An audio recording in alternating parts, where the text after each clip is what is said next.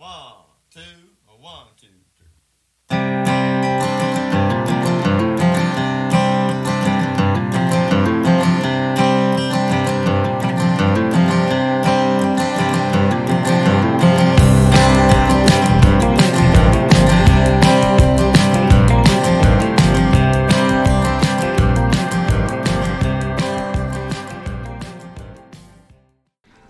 Welcome to the Outdoor Mentor Podcast, where the star of the show is the mentee.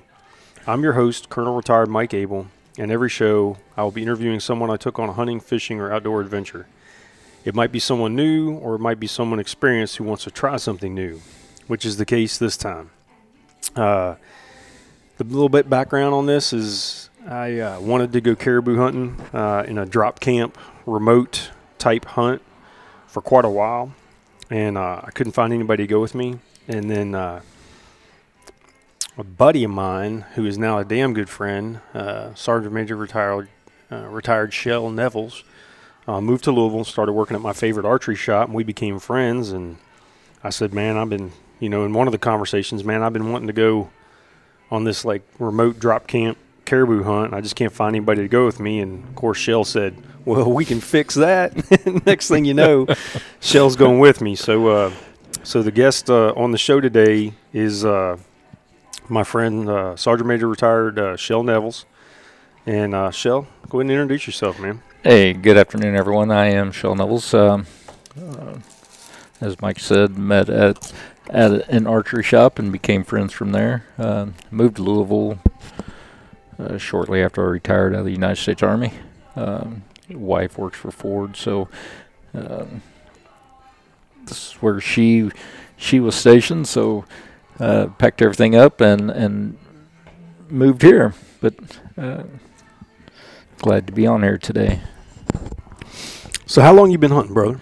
Um, you know, grew up in a small town, um, in Missouri, right along the Missouri River. Uh, so, uh, grew up hunting upland birds. You know, father was a big quail hunter. Grandfather was a uh, huge duck hunter. Um, really didn't get into hunting big game, deer, until um, the mid 80s, showing my age here. Uh, the mid 80s. Uh, you know, started hunting with my, my uncle who uh, Has some amazing you- stories. I told you several stories about why we were in, stories. uh, uh, in Alaska, but um, started hunting whitetail in killed my first whitetail in in 1984, um, and been hunting since. and you you done um, you done a couple western hunts too. I know at least one mule deer hunt, right? After, have, I After have. one of your deployments. Um, a buddy of mine uh, by the name of Troy Sambody, uh, who's also in the army. Um, when we were in Afghanistan, uh, it, it was something that um, a lot of people there, a lot of friends there, had talked about wanting to do once we got home. Um, but like you know, like so many, the the cost of of going out of state to hunt. You know, a lot of people shy away from that. Um, and Troy, out of about five people, was the only one that actually decided, you know, that that stuck with it, and and uh, we did. We went to went to Wyoming and hunted with um, 7J Outfitter out of Sundance, and had a wonderful time doing it. Um, and of course, been on s- several other out-of-state hunts. Um, you know, primarily uh, pig hunts, but uh, yes, yes, have have gone west on a couple occasions hunting. well, okay then. But this is your first Alaska hunt. Well, that's where kind of the It is the outdoor men, the outdoor mentor side of the house comes in. Um, you know, stepping up to an Alaska hunt, if it's fully outfitted, is not a big deal. Um, but what we were going to do was um, completely remote uh, dropped into the Innoko uh, National Wildlife Refuge in um, far uh, western Alaska, and uh, went with you know uh, very reliable air service and um master hunter uh, to help us get our tags and everything, got all that set up. But the idea was we would be dropped in for a week long hunt, just the two of us, uh, no parachute. You know, survive on your own and, uh, unless something goes terribly wrong and you got to call the Coast Guard. And that was kind of the this was kind of the first time you've taken this much of an adventure, if I'm not mistaken. It right? is, yes, it is. Yeah. Uh, anything that you know actually had to sit down and and start planning uh, myself. You you know, of course, with with your assistance, um, you know, it's very unlike uh, doing a hunt with an outfitter that you know really just show up with with a gun and and go hunting. yeah, right. Yeah, that's this is not that. yeah, so we had a lot of planning to do, and um, and we were doing fine. Everything was going well, and then talk to me about forest fires. Well, and I don't even know what it, it was. It was late evening. I had received a call from you, um, telling me that that uh, the hunt was in jeopardy because of, of fires in Alaska. Um, Peggy, the owner of of the um, Yeah, the wife of the outfitting service. White wife Yeah. of the the owner of the outfitting service had called you and said, "Hey, you know, uh, Alaska's ablaze. Uh, uh, you know, if you don't have insurance for your hunt, you may you may want to look into getting insurance. We don't know if we're going to be able to to fly you in because the state of Alaska is on fire." Uh, Yeah, So- so so you got insurance. they sent us a bunch of uh, really interesting data from the Alaska uh, Wildlands Fire website. It was really cool. We could literally track with latitude and longitude um, where our camp, the vicinity of our camp, but we could also track with lat long the fires. And you would look at these fires on the website, and it would be this amorphous, weird shaped blob because it was where everything was. You know, there was these big gray blobs on the Alaska map where shit was burning. And, and you know, you called me like, "Hey, partner, I got some insurance." I'm, I'm scratching my head, man. I'm like, "What are we gonna do?" And uh, I called Peggy and, and said, "Hey, can we can we switch uh, to 2019?" And she said, "No, we're all booked up in 19." I said, "Can we, all right, how about 2020?" She said, "Well, we don't book that far out." She said, "This is just what happens in Alaska." So you and I are like, "Son of a bitch," you know. We're just waiting on God to change His mind and you know stop the fires with some rain or something. Yes, and, and it, I don't know. It was, it was about a week and a half, two weeks later. You had called and said, "Hey, um, I'm following." I, I had talked to uh, Alaska Fish and, and Wildlife. Um, rain had started to set in, of course, in the area that we were planning to hunt. Um, and I had made a call to. Um, the transit service that was going to take us from Oh yeah, Alaska Air uh, Transit. Yeah. Alaska Air Transit that w- that was going to fly us from Anchorage to to McGrath. Um, it's like, hey, what's the deal? You know, we're being told that you know the entire state is is on fire and and no one's flying. And uh, talked to several people there. Um, made several calls. Uh, uh, talked to several different people, and everyone assured me that uh, we are flying. Uh, you know, there are fires, but it, it, it is not it is not that bad. So yeah. So that I, I that other. eased, you know, Sure. that eased my mind quite a bit. Yeah, and and with you calling the people you called, I decided to call other folks. So we were both getting all the intel we could, and uh, I called Jenny, the lady that runs the only hotel in McGrath, and was like, "What's the deal?" And she's like, "I think you're going to be fine." Then I called my another buddy of mine who's a master guide in Alaska. I said, "What do you think?" He's like, "Man, just suck it up and come. You'll be fine." So, so uh, we continue to plan and uh, get our gear together. And uh, I think one of the biggest things for adventure hunts like this, and uh, this is my was my fourth big Alaska hunt, and I'd taken someone else on their first one last time, and the the the thing that settled that guy down the most, um, and he's a dear friend too, but the thing that seemed to put his mind at ease the most was when we laid out all the gear and went over all the gear. What'd you think of that? We we all, I hauled it all over to your house and we basically spread out across your entire basement, You know, it, it um, and we brought a scale. for someone that that uh, you know hasn't done a a layout or you know in the military we call them PCCs, PCIs, pre uh, combat checks, pre combat inspections. Um, to me, is you know it's just second nature. Uh, anytime, and as you know, and those who listen that are in the military uh, know, anytime you know before you uh, move out, whether it's on a training exercise, uh, uh, deploying to another country, whatever, for war, um, you lay your equipment out two, three times uh, to make sure everything that you have everything that that you need to get um, there and back.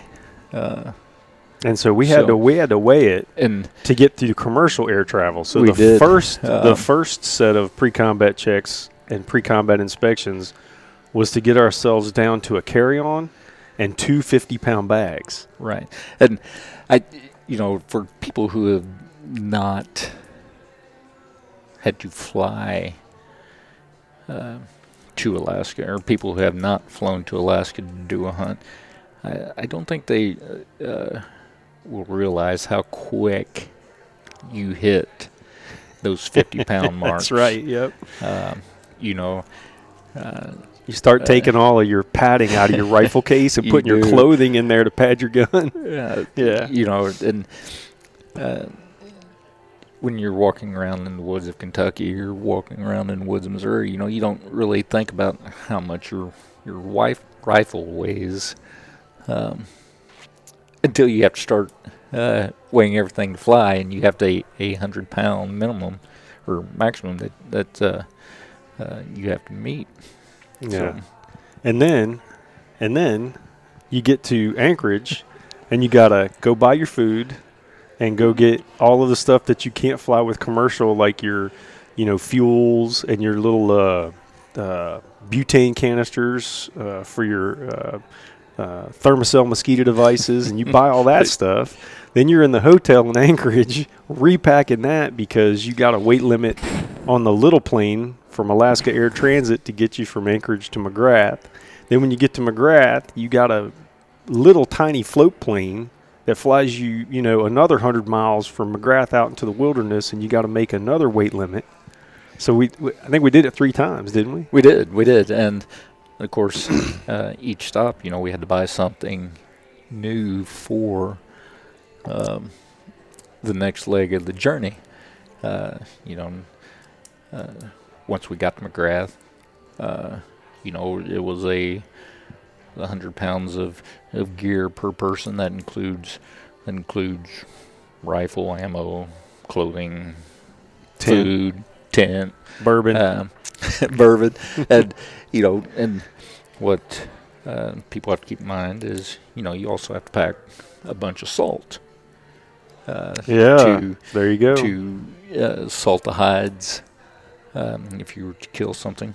Um, so, uh, you know, between two people, you know, you, you figure the size of a caribou or a black bear, you know, you, hell, you may have to pack, what, 15 pounds of salt yeah.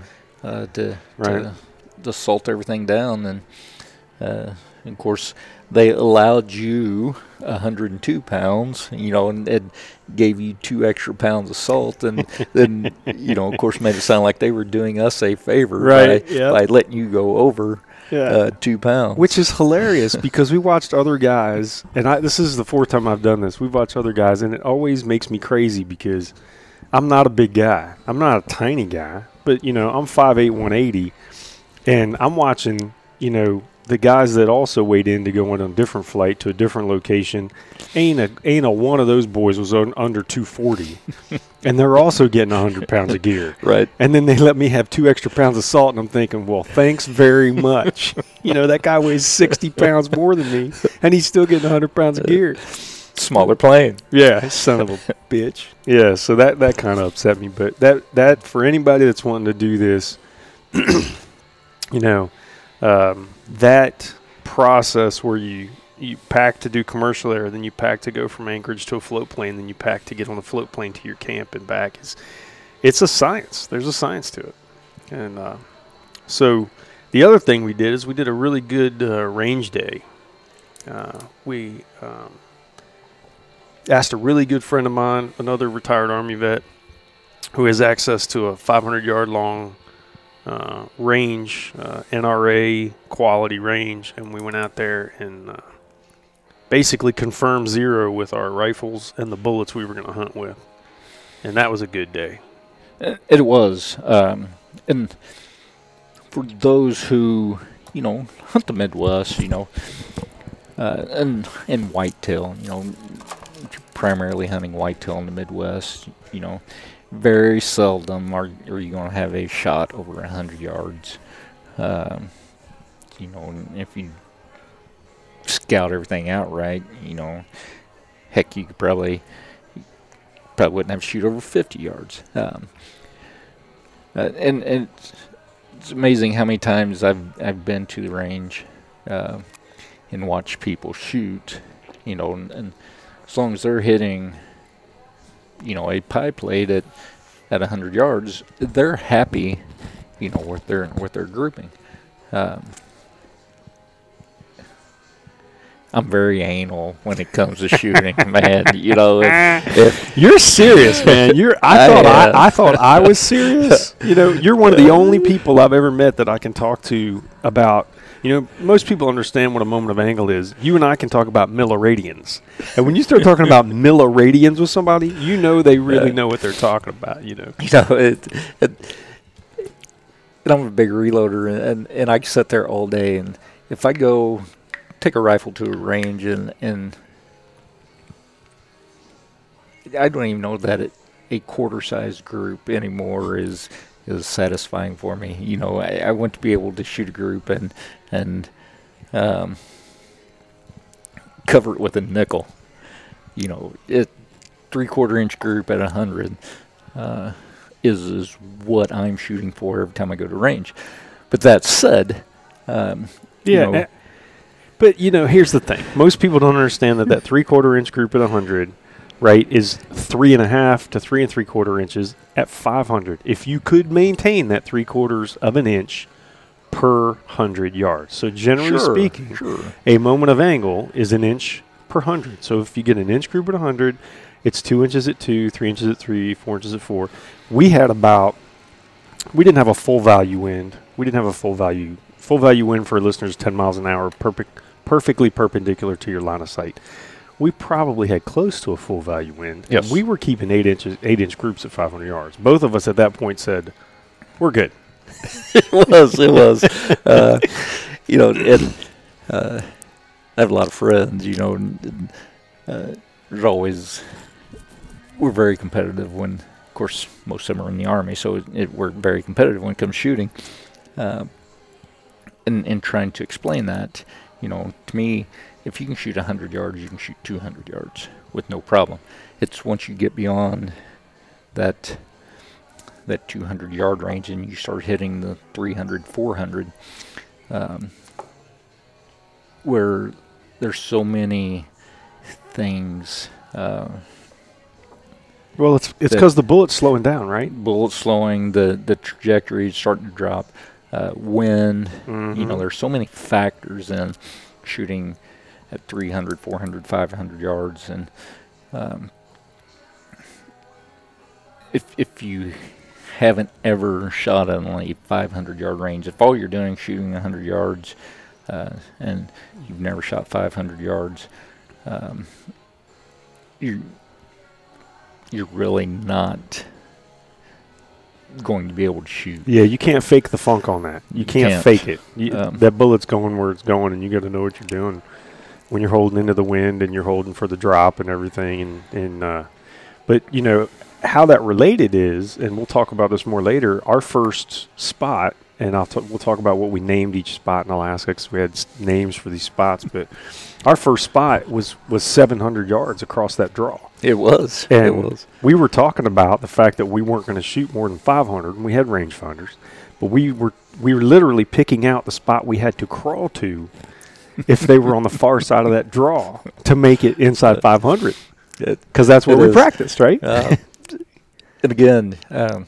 for those who who've never gone outside the Midwest and, you go out west or you, you go up into Alaska, um, it is such vast open country, um, and it, it's really hard to, if you don't have a rangefinder, um, uh, to estimate.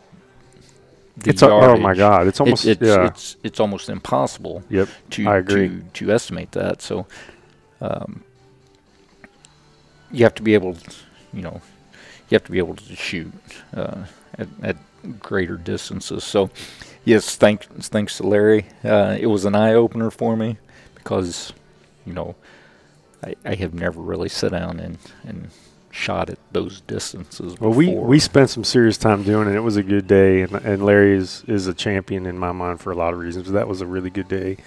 Talk about what, what rifle you picked, because you brought you brought multiple rifles I did, uh, and to the range that day. you brought Again- multiple rifles. Again, you know, I, I said, you know, I, I reload and I love to reload and love to shoot. So I have, I don't know, I have like 15 rifles. So to me, it was, it was what rifle uh, I want to, I want to take. Uh, so obviously, I'm going to take the one that you know I'm most comfortable with and and I shoot the best with. So that day at the range, I, I, I took. Uh, Well, I'm not blowing sunshine up your ass. rifles. I'm not blowing sunshine up your ass when I say this. You're a good shot. Thank you. There's no doubt you're a good shot. But you were trying to figure out which one of those rifles, and you'd picked a bullet that you were con- you were confident would kill a caribou easily. So you had three different rifles, and a bullet that each rifle liked, and you were trying to decide which one of those you were going to take. On, on that so day, talk talk you know. about which one. Talk about which one you chose. uh, and I ended up taking my 300 Remington short action Ultra Mag. Um, and and I picked that rifle simply because I, I had shot it the most. The other two rifles I had with me that day was a 264 Winchester Magnum and a 257 Weatherby Magnum. Uh, relatively new rifles that I I did not have not spent a lot of time uh, on the range with. Um, my 300 short mag, I had shot a lot. I was comfortable with it. Uh, I knew where the rifle was shooting. I, you know, um, I knew how it shot, uh, and I had taken it out west with me on a mule deer hunt, and actually took my mule deer at uh, 367 yards, um, which is isn't a a long distance, uh, but it was the first time, you know, I'd shot at a a uh, big game animal at that distance. So I, I knew how it shot, um, and I was comfortable shooting it. Uh, and I had put, again, a lot of range time with that rifle. Um, So what was the liability on that rifle? What did the liability end up being with that rifle? That thing weighed 150 pounds, did it? It did. uh, what I had learned, of course, humping up and down uh, Climbing those mountains. climbing those mountains. Um, then it weighed in just just a few ounces over ten pounds. So the first day, you know, it wasn't bad. Uh, third, fourth, fifth day, um, ten pounds becomes a hundred pounds. Uh, Pretty quick. You know, when you start putting a lot of miles and you consider the rest of the gear that you're you're packing. Uh, so, I would recommend to anyone who is going to do a pack hunt, um, go with the largest caliber that that you can. Uh, recoil, of course, being a a factor Mhm. in in ultralight rifles, but um, a pound is a big difference after third, fourth day. Of, Yeah. Of I've talked to outfitter buddies of mine, and they say literally they talk about the fact that you're going to get three days out of a client. Most clients east of the Mississippi, when they start climbing, you know, Rocky Mountains and or Alaska mountains, by the fourth morning, they're you got to take a day off. They're pretty well wired, pretty, you know, they're done. And uh, I'm not going to give away the whole podcast, but you carried that rifle up and down the mountain for three times that three days at least. So I did. um, so after all those PCCs and PCIs, was there any piece of gear that you bought, any particular piece, one or two that in your prep that you were happy that you got and that you would recommend? Uh,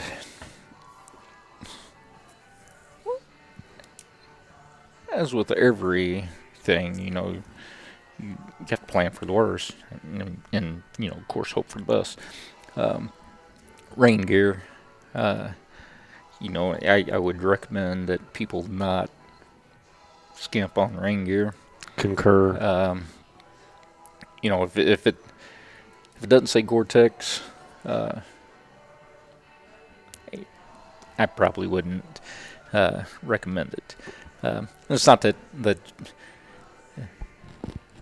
it's not that you're going to to stay dry. You know, it, it rained on us for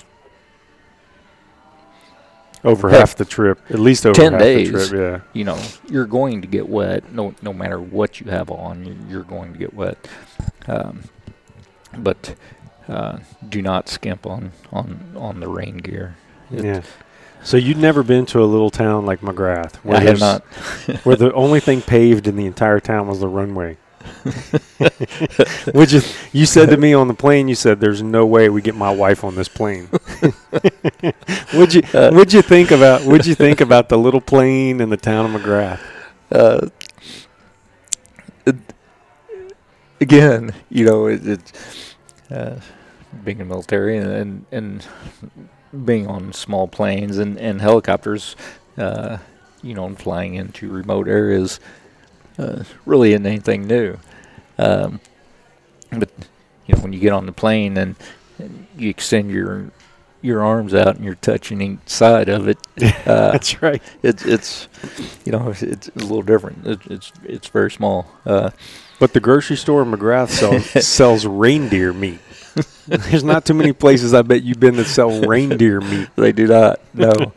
uh, It's a neat little town, man. They had the Iditarod dog sled race goes through there, and uh, and uh, I'm I'm a big fan. I'm actually pretty fond of uh, of the town and uh, the people, and especially Jenny who runs the the little hotel. Uh, and you sup- know, super cool lady. Yes, and everyone we met there was e- extremely nice. Um, um, the mayor, uh, I want to say Mayor Fred. Yep, Mayor Yeah. Fred. I think is Um, that's right. Uh, his his from the Midwest. Uh, you know, so we he and I hit it off. We knew about a lot of the same places in Kansas City. Yep. Uh, you know, he talked about driving through Kansas City, and of course, uh,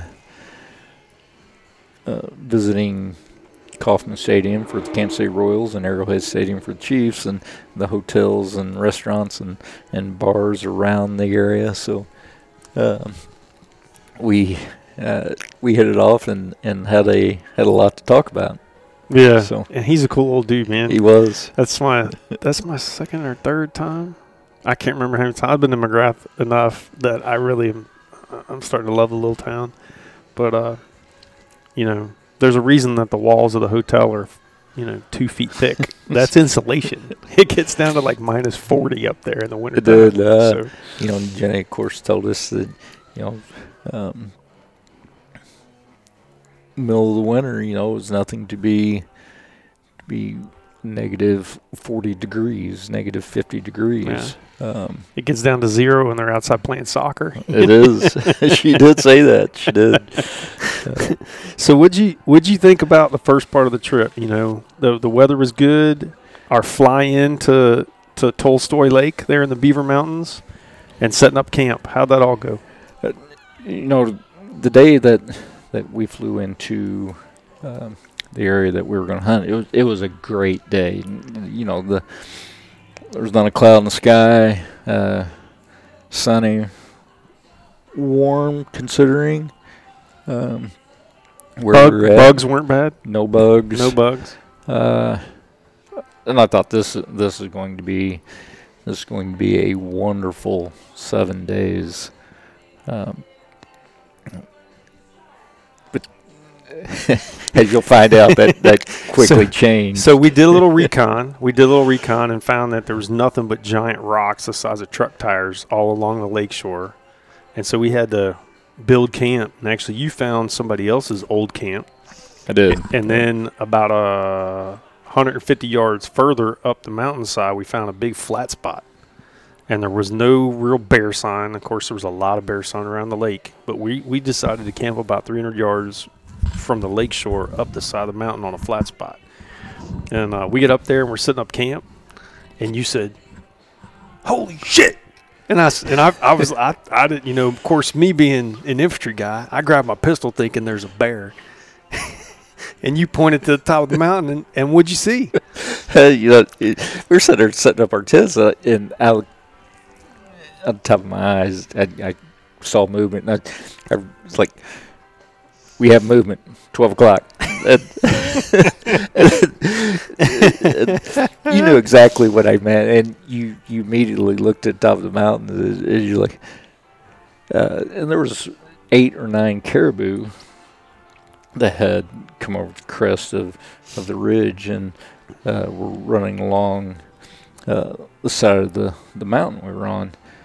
Um, so we grabbed our um, binos and, and started watching them, and it had one or two immature bulls in there, but um, you know, sitting there seeing that the first day, and for those who who don't know, when when you fly into your area to hunt, you're not allowed to hunt the first day. Uh, reason being, uh, they don't want you using the aircraft to to spot animals and then and then go go shoot the animals. Um, Yeah, it's kind of like kind of like road hunting. It's not fair chase. uh, That's not right. fair Yeah. chase. Yes. Yeah.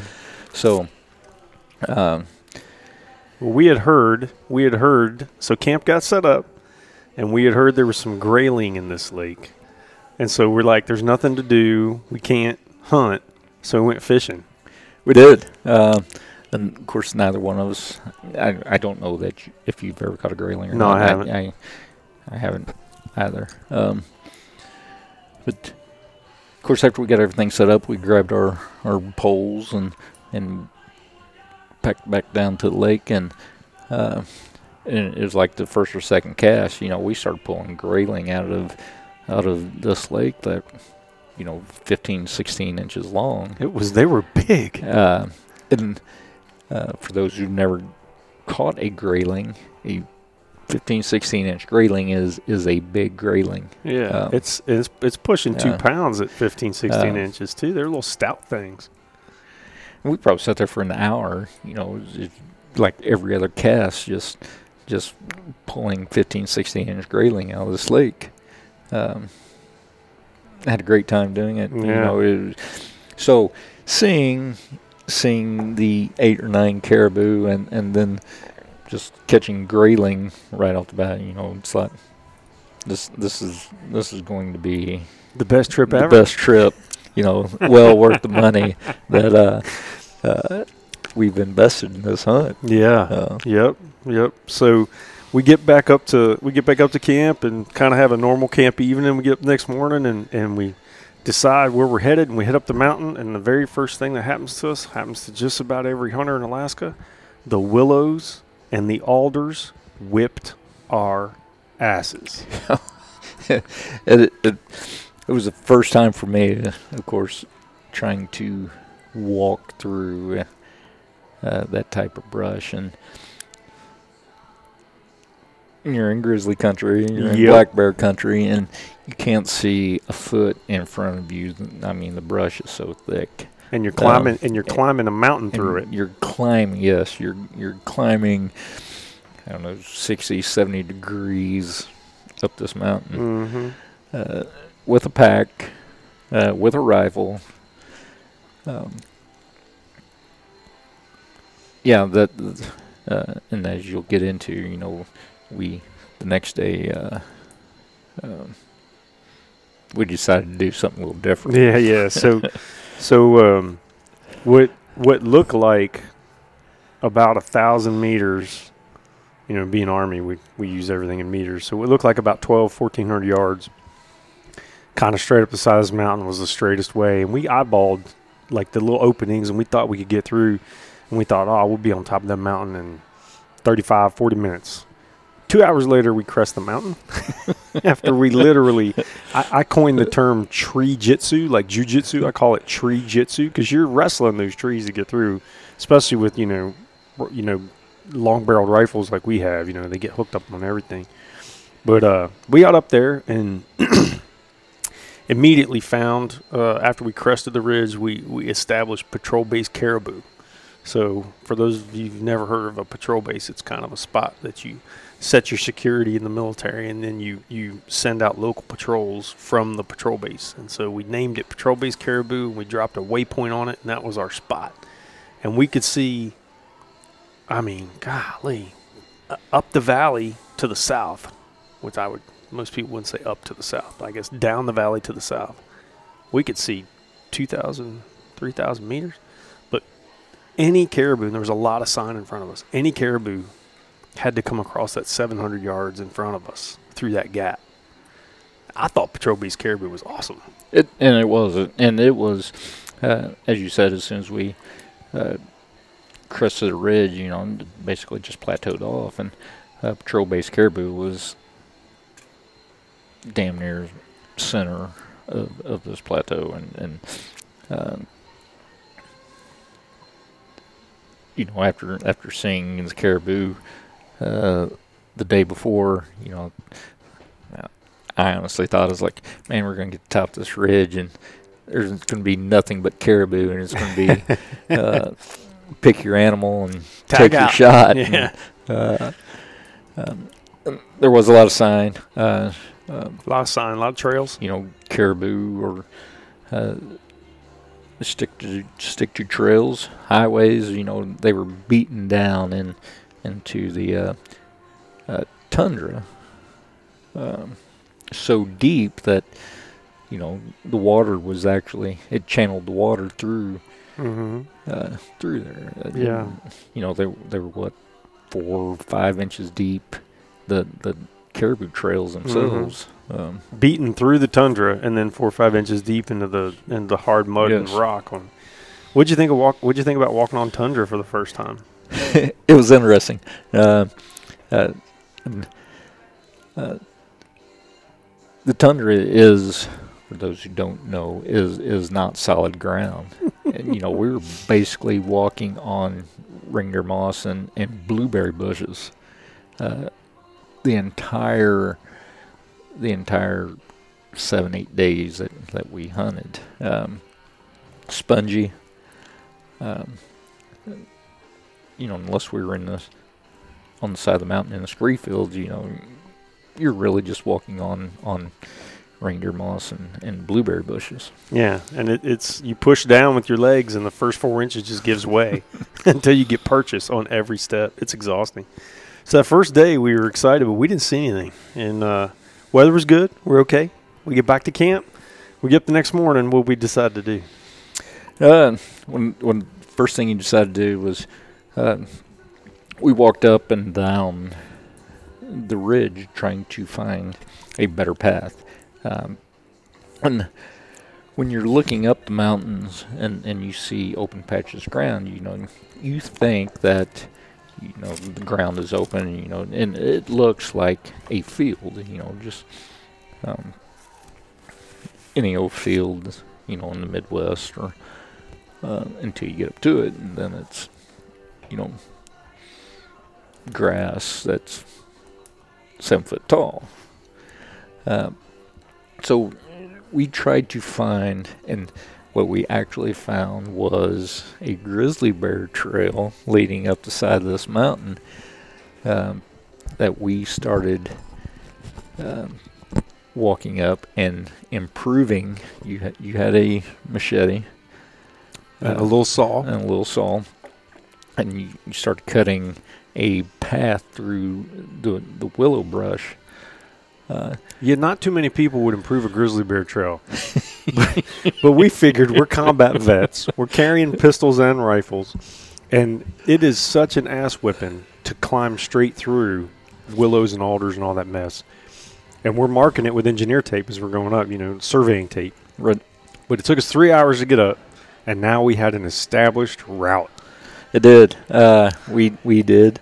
Uh, so every day after that, you know, it it took it probably took 45 minutes off of our climb, just because we had established a a trail up to, up the side of the ridge. So that that was a lesson learned for us. Uh, should we ever go back to And it, it was twice as long. you know that first day, you know, we we had a lot of time. The the first day. oh, we, that's a great point. we flew in. So you know, had we had known that, you know, after we got camp established, you know, That's a great point. that that would be a something I would I would recommend. Only a military guy would think that efficiently. That since you can't hunt on the first day, take the time to hike all the way up to where you're going to glass and cut your route in and mark your route through all that thick stuff. so- That, that would be smart. Yep. Um, so hunt that whole next day, still nothing. still nothing. Uh, And caribou are migratory, so we're cool. It's all right. wasn't completely dejected. Uh, Yeah. Uh, but you know, uh, for the distances that we could see in glass, um, it was a little upsetting that we couldn't see an animal anywhere. Right. Um, But we started talking about the fact that there was wolf sign, black bear sign, and grizzly bear sign everywhere. there was, um, uh, and of course, holding on to the fact that that we saw eight or nine caribou the first day. That you know, there's supposed to be a resident herd. So to me, resident means within the vicinity Right. of, of where you're hunting. We should be seeing them within Uh, two two miles that we can glass with our uh, optics. Yeah. Uh, but saw a lot of sign, no Right. animals, no Yeah. animals.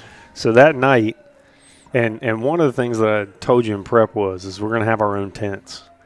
You know, um, hunting Alaska guys sometimes try to uh, try to skimp on gear, not on the quality of gear necessarily, but they skimp on it because you got to weigh in. So for me to have a tent and you to have a tent is weight that's taken up our hundred pounds each, our hundred pound allowance each. But the reason you have two tents is one can fail, and if they don't fail, a, a, a tiny little two man tent is really a one man tent. A four man tent, a two man tent. So by the time you pack a four man tent, you can have two small tents. That way, if one breaks, you got another one. Also, you got some damn privacy. And if you get stuck in the weather like we did that night, we spent the whole next day in our tents. We did Over Uh, almost 30 hours in driving rain and wind. And I think one of the things we That was new for you. You know, the the first day, you know, like I said, the first day when we flew in, it, it was beautiful. The, the the weather was gorgeous. Um, the next day, a front started to move in, uh, and it sat there for the next next ten days, next eleven days, as uh, Yeah. we'll we'll get Yeah. into more detail about. We Um, basically for the for the next but on a seven day hunt, we had to hunt breaks in the weather for Yes. the for the last five Um, days. that that third day, um, I woke up. Well, my tent woke me up, slapping me in the face. Uh, you know, the wind was the wind was pushing pushing the wall of my tent down flat on me, and and and the rain. Uh, it sounded like bacon rain. sizzling sizzling in a pan. Is the rain hitting my tent? My my memory is bacon sizzling in a pan. That's what it sounded like. So uh, you have to be prepared for those. Take a good book uh, if you like to read. Um, So the weather broke, and we d- and I mean, as soon as it broke, we put our gear on, and we headed right back up the mountain to P- P- Patrol Base. I was going to call it PB Caribou, Patrol Base Caribou. And uh, that day, we decided to split up. We did. Um, and actually, you're the first one to go on your little walkabout. Um, and I don't know how how far you had hiked out. Uh, um, but you know, by the time we got to the, I was already wet. You know, it had We were rained so much. We were, Uh, so I had you had to wear your wet your wet weather gear to climb through the alders, even on the grizzly bear trail, to keep the rain that was still on the bushes and the grass off you. But you because it's wet weather gear, you're sweating underneath. So by the time we got to the top of the mountain, you're wet no matter what, man. it was so we were uh, so I, I had to take off my boots let my my socks and feet dry out and you're like well i'm gonna i'm gonna head off to uh i'm gonna head off over in this direction um Yeah, I went north up the To- mountain about to see what i can about half a mile. I can see and uh wasn't long after that uh Uh oh, ambulance rolling through, rolling through our podcast. We have an ambulance rolling through. mr black bear Oh yeah, decided was- he wanted to uh, was- investigate Yeah, uh, what his where his next meal was coming from yeah. We split up, and I went up that mountain, um, to see over the crest what was to the north of us. We hadn't seen that far yet, and we were both taking off our boots and kind of putting our feet inside our backpack or inside a emergency bivy kind of sleeping bag to dry our feet out or whatever. And I just had one of those sixth sense moments and turned around and damn if there wasn't a black bear like a hundred yards away and bearing right down on me with the wind to his advantage. And of course, I'm kind of laying down on the side of a mountain glassing, so he couldn't see me or he could damn sure smell me. And uh, so I got up on my knees and spun around and, you know, chambered around in my rifle, and I'm thinking, okay, that's a good black bear. He's probably every bit of 400 pounds. And I thought, if I shoot him, this is our fourth day. I'm going to have to spend this whole day I want to hunt caribou, cutting him up, packing him down the mountain. And we had brought contractor trash bags. Should we kill a caribou early, we could bone out all the meat or, or, or quarter up, butcher up the animal, put it in a contractor trash bag, waterproof the opening, and leave it in that cold water lake. It'd be like leaving it in your refrigerator. Right. So I thought long and hard about shooting him because he just kept coming. And I'm thinking, man, I've killed a pile of black bears in my life. I don't need to waste a caribou day. I've never killed a caribou. But he kept coming. It got to be a security issue, man. So finally, I stood up and started walking right at him. At which point, he decided, "Whoa, I don't know what this." He's probably never seen a human being. He, you know, he probably decided, "Yeah, I don't know what this is." So he finally turned around and took off up the mountain. I watched him leave, but that was the first game animal we saw, and we both have black bear tags. In addition, in addition to caribou tags, which you can use in Alaska, you can downgrade a tag. So um, if you buy a grizzly bear tag, which is the biggest, most expensive tag in Alaska, you can shoot anything smaller than a grizzly bear, but you have to put your grizzly bear tag on it. And so a lot of outfitters, when they take people uh, on a moose hunt, will tell them to buy a grizzly bear tag because if they don't see any moose and they see a grizzly bear, because they're being outfitted, it's legal for them to go ahead and take the take the bear. Um, and it works. You know, we could have put our black bear tag on a wolverine had we seen one, and we heard from other guys in the valley later that later that trip that there were some wolverine in the valley. We didn't see any. Um, but yeah, I decided not to shoot that bear, and uh, That was pretty much the, the end of that day.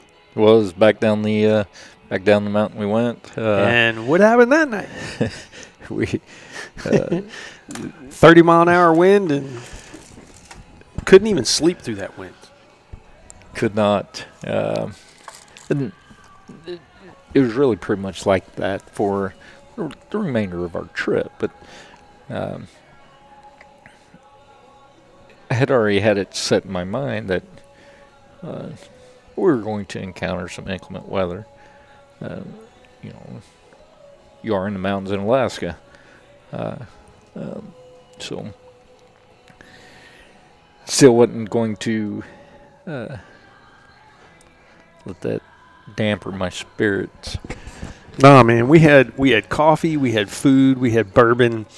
We would wait for the breaks in the weather, and we would scramble outside of our tents and heat up some some hot water for our mountain house and share a bourbon. And then the wind would come back, and we'd run back in our tents.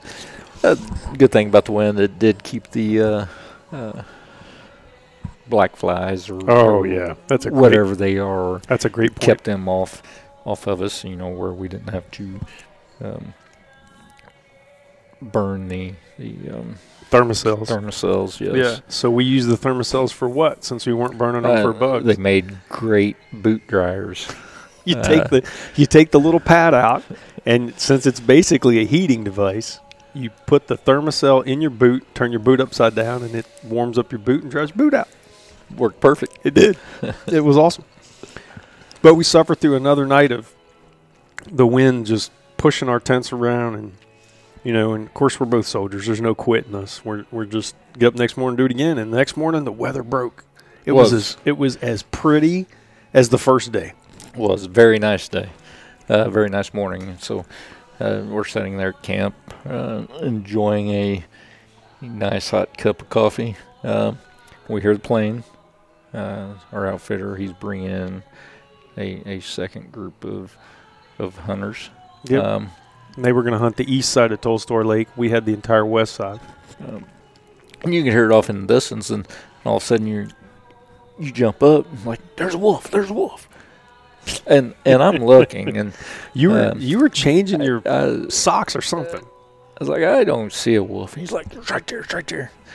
And so you grab your gun and, and you start running over to the, um, and- and our camp was on a shelf, so you, you ran over to the edge of, of the shelf and you're like, grab your gun, get over here, get over here. I, and I still did not see a wolf.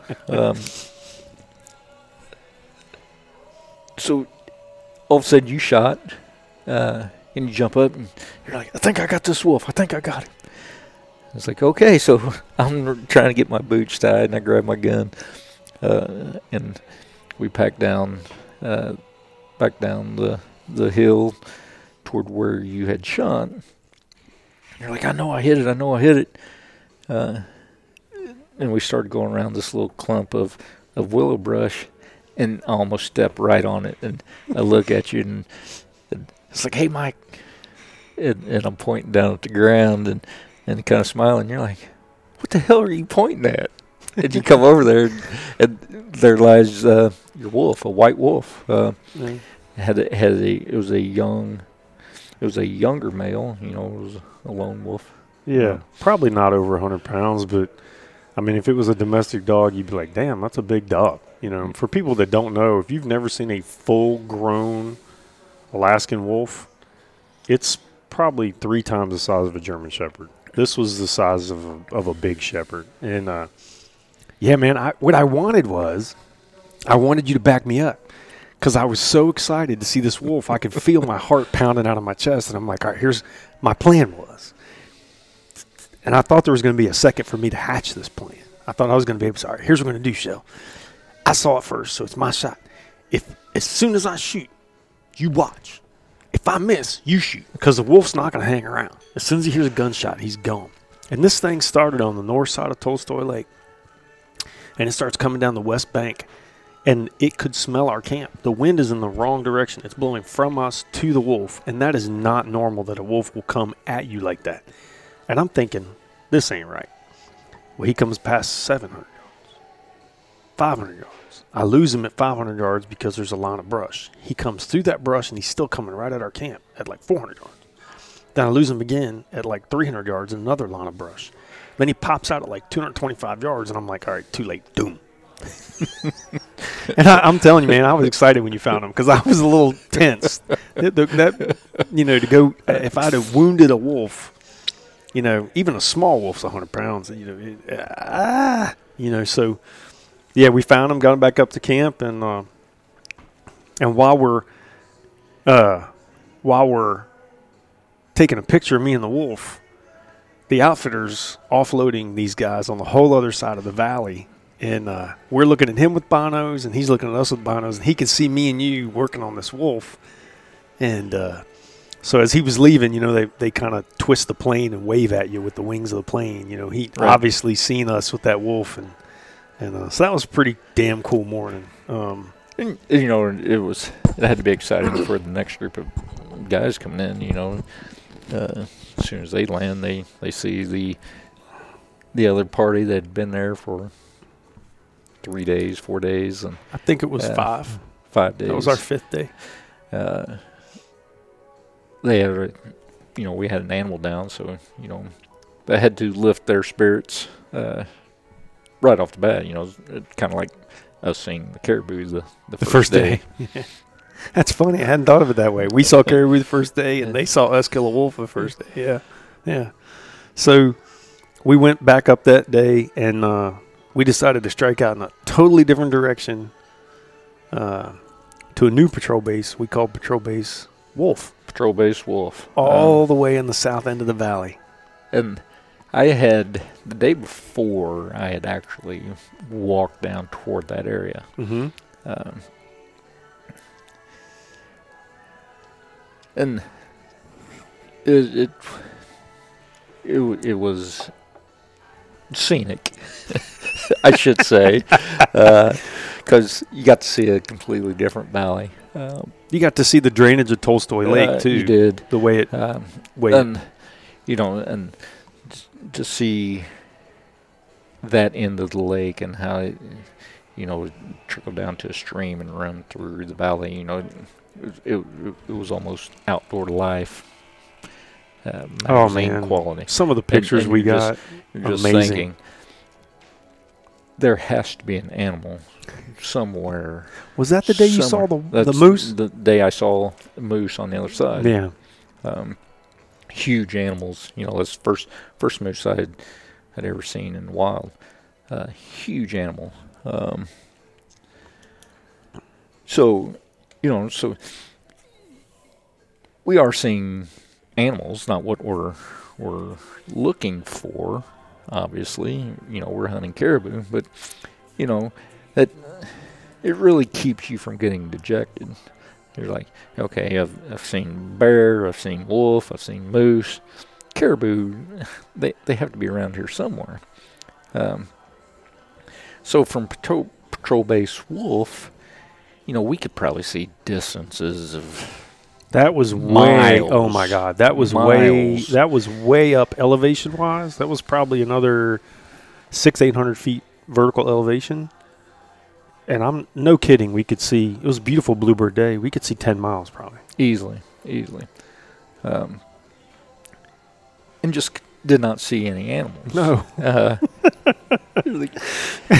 Thank God we saw a moose and killed a killed a, uh, a wolf that day because for the next eleven hours we didn't see jack shit.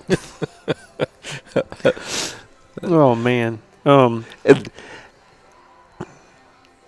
it didn't look that far, you know, until we started packing across that that tundra. We had so much enthusiasm that morning after the mo- after the wolf, and we decided to strike out to patrol base wolf, and then going home.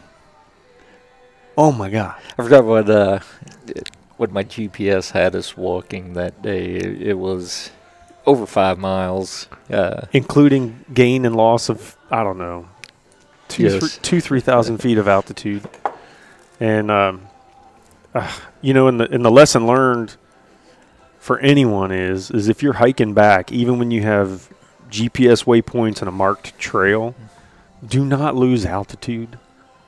on your hike back until you're sure you found your trail because we just, you know, we're military, we're bad men. You know, we're, I mean, on the face of the earth, we're pretty bad dudes. We thought we know right where that trailhead is. We're going to go straight to the trailhead. You know, we've only got to go 3,000 yards. We know where it's at. Well, gravity sucks your ass down, and we start going downhill. We did. And then we had to climb back up the mountain to find our trail through the alders. And I'm thinking, this is just, this ain't right, man. we were so tired, we almost didn't eat dinner. that that 45 pound pack quickly becomes 80, 90, Oh, gosh. 100 pounds. Hmm. Well, we, the suck part of this is the next two days we got out to hunt, but the weather was so bad. I mean, so bad. We went ahead and climbed the mountain, but we set through rainstorm after rainstorm. Talk about the rainbows, man. Oh, and, and I tell my wife this. That, you know, you, you always hear about uh, the pot of gold at the end of the rainbow. Well, we actually saw the end of several rainbows, and I'm telling you, there's no pot of gold sitting there uh, waiting for you to come fill your pockets. Uh, and they were so vivid, so colorful. Um, you know, we we took several pictures of just just rainbows. Um, but I don't know. It, it was nothing to see four or five rainbows uh, at one time. You know, just crossing each other and, and ending in the fields in front of us, and and We we were we were way high up on near where I'd seen that bear, where I had the bear bear encounter like on the third morning or something like that. And we could see all the way gosh.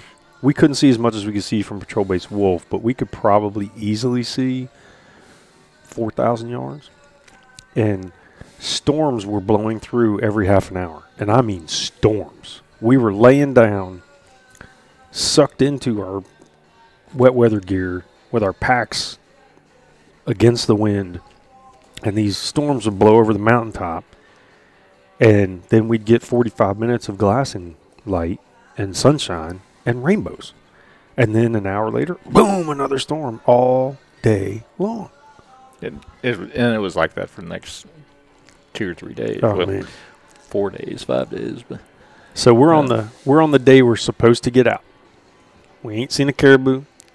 All we've killed is a freaking wolf, and I passed on a bear. And we're sitting in camp. It's about an hour before dinner, and praise the Lord, we get an hour and a half of beautiful evening light with no wind and no bugs, and we're sitting out in our little chairs eating a real meal, having a nice bourbon, almost out of bourbon. And I said, Holy shit, there's a bear. and what'd you do? uh, as soon as you said it, I, I mean, I, I dropped everything. I jumped up, uh, grabbed my weapon, grabbed my rifle, and you're like, "Where are you going?" I was like, "I'm going after this bear." You're like, "Hey, hey, hey, let's plan this out a little bit." You know, it's, This is Alaska, by the way. You can't just grab a rifle and start running up the mountain. you pointed it out to me, and, and I don't know, it, it was like 1,200 yards It was a ways. along Yeah. um, to the north of us. Uh, you're like, do you have do you have your light? It's like, no, I'm gonna need my my headlamp, uh, gun, extra bullets, blah blah blah. Yeah. so I just had my gun. I I mean, I I had it holds three rounds. That's all. The my Didn't grab your pistol. Didn't grab my pistol. Didn't I- grab my GPS. I did encourage you to grab a headlamp, which I- you did. And, and I had my rangefinder. And you're like, okay, if you get up there and you get a shot, signal me, and I'll come and help you. So I, I take off, and, and I'm not even thinking, you know, you know, uh, climbing through ditches and through willow brush and over deadfalls, and and I worked my way within 300 yards of, of this black bear. It's a big black bear. That's a It, trophy. it was as I got closer, it got bigger and bigger. Yeah, yeah, yeah. So as soon as I, as soon as I hit 300, I was like, yeah, I can hit this bear from here. Well, you were losing light too. And It, was, the, it was the end of the day, and I'm and I'm watching you climb. I can see you popping in and out, and I can see him, and I can see you getting closer.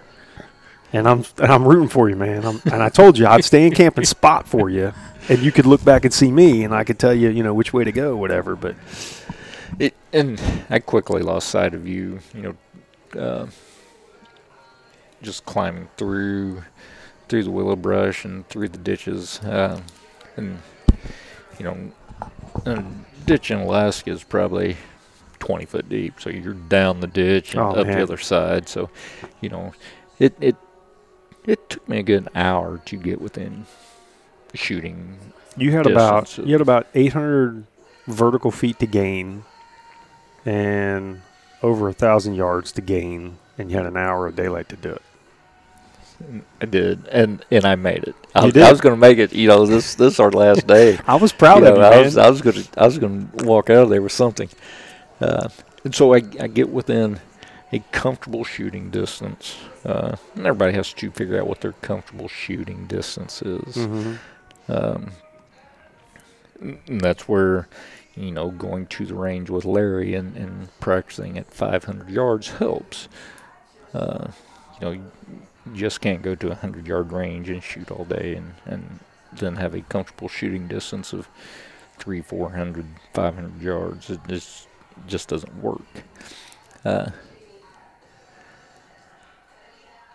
so I touch the rifle off. I, I get into position where, you know, the bears it, it ranged at 309 yards, and I get set up and and crosshairs. I put the crosshairs right on it, and, and I touch it off, and I swear I hit this bear. Uh, you know, You told me it's So, it's sat uh, down at the a shot. mist. You know, it, it it had been raining, so uh, you know I, I saw a spray of mist come off this bear. I thought Right. I just hammered this bear, Yeah. and it dropped back on its on its. Uh, on his butt. on his butt, yeah. um, so I, I chambered another round, touched her off, and the bear rolled over backwards. So it rolled down the mountain at your second It shot. It did. Uh, and I thought the bear is laying there. Now, lesson learned from from this is I didn't have my GPS, so I couldn't set a waypoint Mhm. where my my shooting position was. And then also take a compass bearing or an azimuth to the direction To and the distance direction, of the bear. Uh, so uh, that 300 yards um, straight line sight, you know, there there are several ditches and and clumps of willow. So what you're calling and, a ditch for the listener, let me explain. These are not ditches. These are huge fissures in the side of a mountain that are covered in scree or or sliding rock. And and shells being nice calling them ditches. These are pretty dangerous rock-filled chutes coming off the side of a mountain. They are, and you know, like I said, you know, they're probably 20, 20 feet deep. So you're going down and back up. So without those without those waypoints set, I couldn't, uh, you know, couldn't shoot back azimuth to where I was shooting from, and, and then get myself back on track. So I kind of lost. I knew the area it was in. Um, and I looked and looked and looked, and it got dark. And, and I'm down to one round in my, my rifle. One round, no survival gear, only a headlamp Only a headlamp. and your pocket knife. And, no, and I'm no, sitting there thinking, no GPS. I'm sitting there, I'm like, hey, dumbass, you're looking for a wounded black bear in willow brush, and you can't see 10 feet in front of you. You're right. And It's how time, time you start backing out of here and, and think about coming in here tomorrow. A- and I'm sitting at camp in the pitch black, and you did not give the signal for me to come up there. I did not. And I, my plan was, after you fire the rifle, you give me the signal, and then I would bring your pack and mine, and we would go up there and cut them up, and you know, put them in meat bags and pack out as much as we could. Then go up the next day, before the plane's supposed to come get us, and get the rest of it. No problem, right? I don't get the signal. you shot twice, but I don't get the signal. So I'm sitting at camp and it's getting darker and darker and darker. And dude, I'm telling you, I ain't been that apprehensive. I'm not gonna use the word scared, but I ain't been that apprehensive since combat. and, and I didn't even think about it. You know, this is like uh, a fault of mine is is I have a rifle in my hands. I'm I'm not scared of anything. Oh, I know- wasn't scared for myself. you know, I I I wasn't scared of of uh, being there. You know, of course, uh, what worried me was, hey, it's dark and can't see a black bear. I can't see to begin with. You know, I'm. Uh, and now I'm looking for a black bear in the dark. you step on a wolverine in the dark, it's your ass. Much Uh, less a black bear or a grizzly bear. So I didn't want to go back the way I came.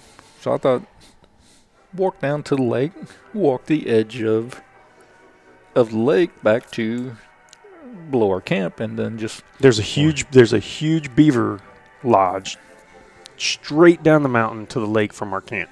So I thought it was brilliant when you explained your strategy to me at midnight. when you left it at, at 5:30 in the afternoon and you shot at 6:30. I didn't see you for 3 hours. And I'm sitting in camp I- I- I don't know what to do, man. I'm like, how do I explain to Alicia that I took Shell to Alaska and he comes back in a coffin. You know, I'm like, how, I, how do I explain to your your brand new wife? I mean, this is not going to work for me, and I'm I'm not freaking, but I'm not happy. and then all of a sudden, 1,700 yards away, I see a glimmer of a headlamp. And dude, I'm not gonna t- I'm not gonna lie to you. I was praying. I was like, "Thank you, God! Oh my God!" And it still took you another hour to walk down the lake shore. well, uh, and of course down where we were fishing, you know, you could walk the lake shore very easy. Um, you know, it was open. Uh, that north end of the lake, it was all willow brush. So I was I was walking through the willow brush and stepping in the lake, you know, and, and um, I stepped into a hole that was about knee deep to me, and my boots filled with water. So that that pissed me off. Uh, uh, but yes, I, it, you kept flashing me, so I, I knew which direction to go. Uh, so Every time I saw your headlamp, I would flash mine mine back to you two or three times so that you had a beacon. You know, I was I was the lighthouse calling you home, and uh, and you made it home, and we had a a really good uh, little quick celebration because we were sure you killed this bear. You were home safe, or at least back to our little ledge we were living on on the side of a mountain, and uh, and the weather was great. And we thought we're gonna get up in the morning, go get this bear. Plane's gonna come in about lunch. Life is good. And then overnight, a storm blew in. And that was the moved in. worst storm of the whole damn trip. and it it I mean it just the skies just opened up and it rained on us and um, and I think my eyes popped open as, as soon as there was light. Um, you heard me rustling around. And you're like, "Hey, what do you want to do?" It's like, "Man, I've already got my boots on. I'm getting ready to go look for this bear. I know, I know this bear is dead. I I know he's laying at the end of uh, one of these draws." Uh, Yeah. So we grabbed our was feeding on blueberries. I, I said, I know that bear's there. Mhm. Um, We grabbed our packs. We emptied our packs because we were going to carry this bear out one trip. We were coming down the mountain with 150 pound packs. We were going to do this. The wind is blowing 20, gusting 40, and I mean, the rain is hitting your face. Like if you've ever drove a motorcycle, and I know you have, and you get caught out without a full helmet in a rainstorm, and you're trying to get home, and the rain hits your face. To say the rain's an exfoliant is a is a understatement. it's ripping your skin off. So there were times that wind was hitting us. The rain was, and I'm we're going up that mountain with a purpose, man. We're gonna find this bear. and we did, and and it took us a good hour and a half to to get where I thought this bear was. We thought this bear was. Um, I mean, you you had a general idea of where it was based off off of how the scree was was coming down off the mountain. You're you know telling me, hey, it's right off this point, right off this point, and we looked, and we crawled through brush on hands and knees for three and four hours.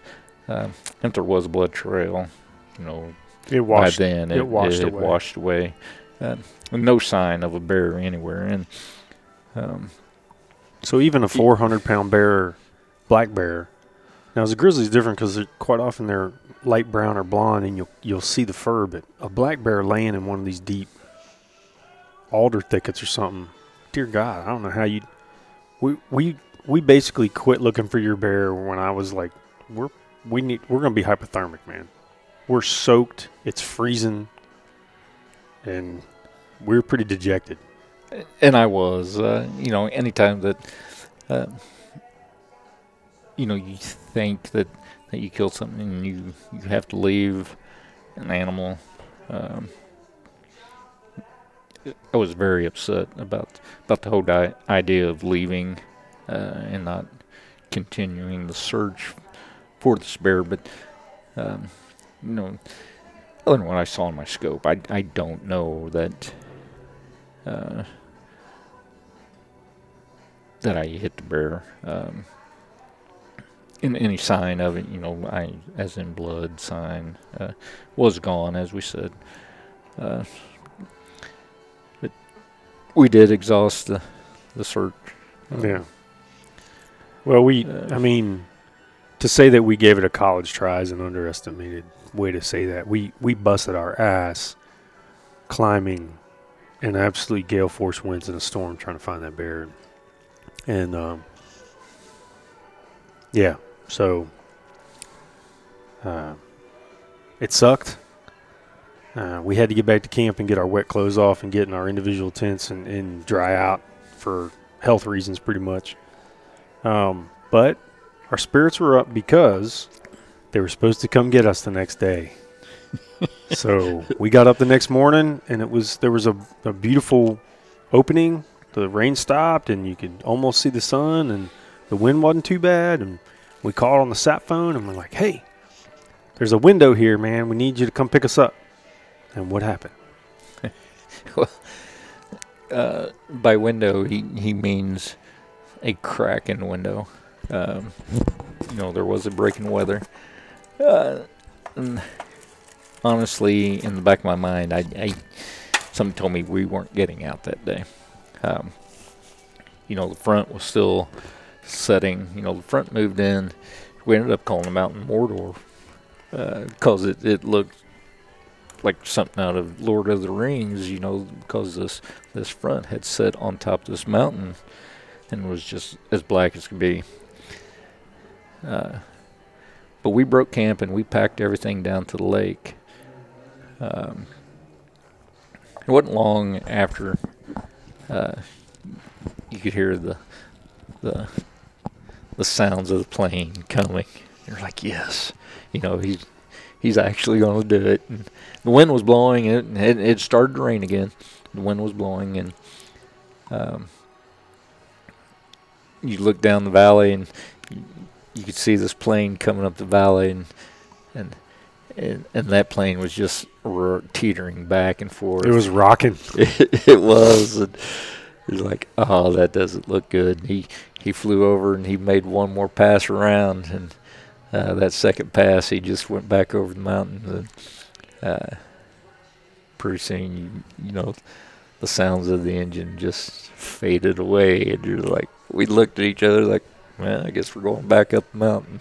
So we we didn't even complain, man. We were soldiers. We just watched it leave, looked at each other, and started grabbing gear and hauling it back up the mountain. And I've had people say, "Well, why didn't you just sleep on the side of the lake where they could pick you up?" First off, there was no place to sleep. It was a um, the only place that was flat was a beat down wolf bear trail all the way around this lake. And for those of you don't know, bear and wolf love to eat beaver. So they had a trail that basically, you know, circumnavigated Tolstoy Lake and they were just going from beaver hut to beaver hut trying to catch one out. So you you would be sleeping on a on a wolf bear highway, but there was just nothing but knobby rock the size of truck tires down there. So we had no choice but to hike our camp 300 yards straight back up the mountain on that little ledge and set camp up again. And do it all again the next day. We did. Uh, when we called the next day, we found out what? What about our neighbors on the next day when we called in to see if they were coming to get us? Well, but it wasn't that we we actually didn't do anything the next day. it, it was actually two days later Yeah. uh, that we had a break in weather. Now we're 11 days into a seven day hunt. Well, this was like nine days into a seven day hunt that you're talking about, but yeah. Uh, But we called on the sat phone, and what'd they tell us about our neighbors across the lake? uh, was talking talking with Mike, the the owner of the outfit outfitting company, uh, and he said as soon as he can get in, he's coming to pick up both parties because uh, the party that he had dropped off uh, five days into our hunt had been calling him since day two, wanting them to come pick them up they quit. they they quit. Um, you know, and their their first legal day of hunting, we we there was four four people in that party, four men in that party. We saw four packing up side of the mountain the, the first day. The second day they didn't get out at all. Third day we saw two of them pack up side of the mountain. Well, uh, we could see, you know, through glass, we could see their camp fairly easy. And like third or fourth day, you know, wind storms had destroyed their tents. Um, We had no we had no inclination to quit None. until the until the eighth morning when we were supposed to get taken out. Seven day hunt. Eighth morning they extract you. They come fly in and take you home. We never even thought about. We didn't even call them on the sat phone, no matter how Did bad not. the weather. did not. Your tent, one of your tent poles broke. We fixed it. No big deal. Did. Um, and these guys quit on the third morning of a seven day hunt. I was shocked when we called in and found that out. They did not go back out. Um, and, and Steve had said, that, you know, as soon as weather breaks, you know, he'll get somebody in there, get somebody in there to pick us up, and because he had to pick up both parties. Um, so, yeah, you know, okay. Um, we were on our last last meal. On the ninth day, we brought nine. We brought nine days of food for a seven day hunt, which is all our weight limit allowed us. We were out of coffee by the tenth morning. I think were that was the most disappointing. yeah, that was bad. we, we were out coffee and out. And coffee doesn't weigh that much, man. I could have left a couple pairs of socks and got us extra coffee. You know, that's another lesson learned. Um, we're out of coffee, out of bourbon, and on the on the ninth morning, we still had a meal left each. But by the tenth morning, we're out of food. We're out of food. All we had was uh, an apple cobbler that I had. We had an apple cobbler that you brought as a celebration dessert after we killed a caribou. It was. And we didn't kill a caribou, so all we have is an apple cobbler. And you said, "Hey, man, let's go catch some grayling." And uh, you know, being resourceful guys, we started eating blueberries. So we had blueberries and uh, and you made a pretty damn good recipe for uh, grayling. I mean, fresh grayling that you boil really quick in, in really hot water and then drain it. And you had brought some uh, Cajun spice seasoning Yes. stuff. So we, we caught this grayling, we cut it up into chunks, and we threw it in the Jetboil.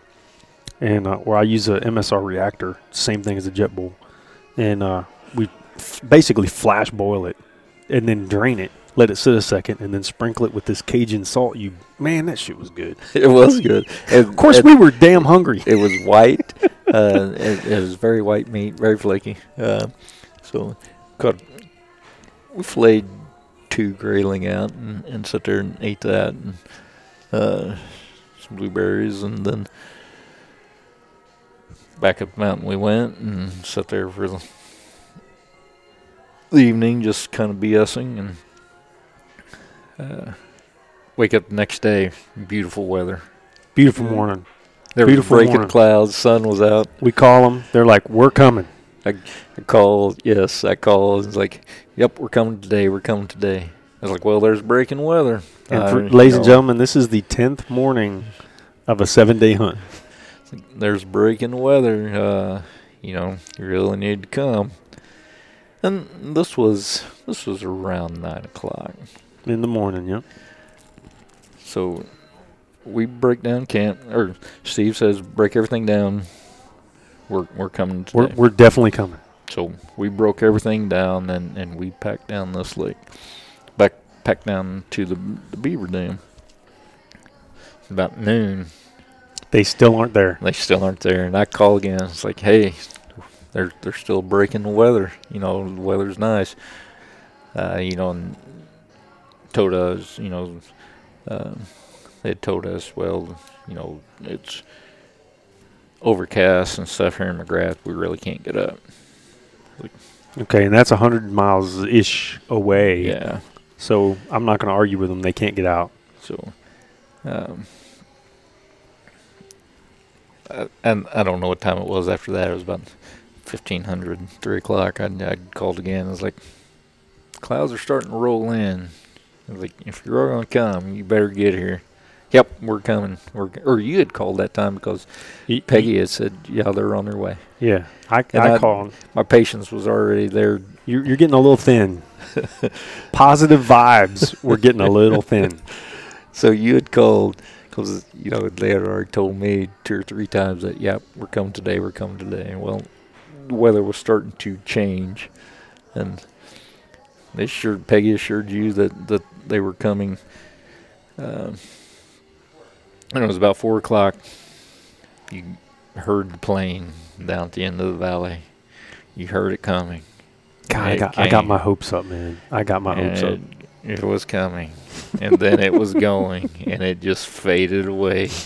And we never even saw it that time. We did not. It- Yeah. I mean, it obviously made it, you know, within, I don't know, a thousand yards of us. And, and later we found out from that, that wasn't the, the main pilot, that was the other pilot that works for him. The winds that they have to get over the mountain to get down into the valley we were hunting, the winds at the top were so bad. But we're sitting there on the lakeshore with our camp again. And if they don't pick us up, we got to hike this son of a bitch all the way back up to the mountain to that ledge and set camp up again. And man, this is the third time we've done this. It so was. we're supposed to get out on the eighth morning, no dice. Ninth morning, no dice. Tenth morning, no dice. This is the tenth afternoon, So and we. Gr- I didn't even speak. I didn't even say a word to you. I'm just like, I looked at you. I'm like, I just grabbed grabbed my backpack and a bag, and started walking back up the mountain. you did, you did, and that's like, hold, hold on, hold on. I hear something. I hear something. And pretty soon, the rumble of the plane, you could hear it coming up the valley, and just like, just like uh, a few days before, watched the plane come up. It zeroed around, it turned above us, and went back out over the mountains. And I don't want to repeat what you said, but uh, you weren't happy. No, we neither one of us were were happy. Uh, it was about ten minutes later. It was like, I think I hear the plane again. I think I hear him. You, you lit up a cigar I did. and went I, and, and went and sat like 50 yards away from me, It- and were very brooding. And I've never, I've never seen you angry. You know, we've only been friends for a year, and I've never seen you angry. And you know, you're, you lit up a cigar and said, "You want one of these?" And I said, "No." And I was praying on the side of the lake that that that, that, that bird would come back. Because not like it's a life or death situation, but we're cold, we're wet, we haven't slept well, we're having to fish for our meals. And for the third meal in a row, eating grayling and blueberries is getting old. We're out of coffee. We're out of bourbon. And every time you hear that plane comes in, it's anticlimactic when it leaves. The fucking plane leaves. And so you're sitting over there smoking a cigar, and it's like I think we got to go back up this mountain and set up camp again. It was. And for those who don't smoke cigars, cigars generally take about 45 minutes, a, a good cigar.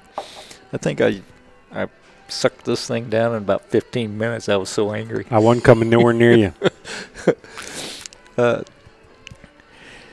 but uh, I was right at the nub of it and when he, he made his second pass Yeah. and, and come in. And uh, we were we were before he even touched down on the water. We were on the end of the beaver dam, just you know, excited. yes. Hooting and hollering. Um, of course, he comes in and he, he hits hits the lake and um,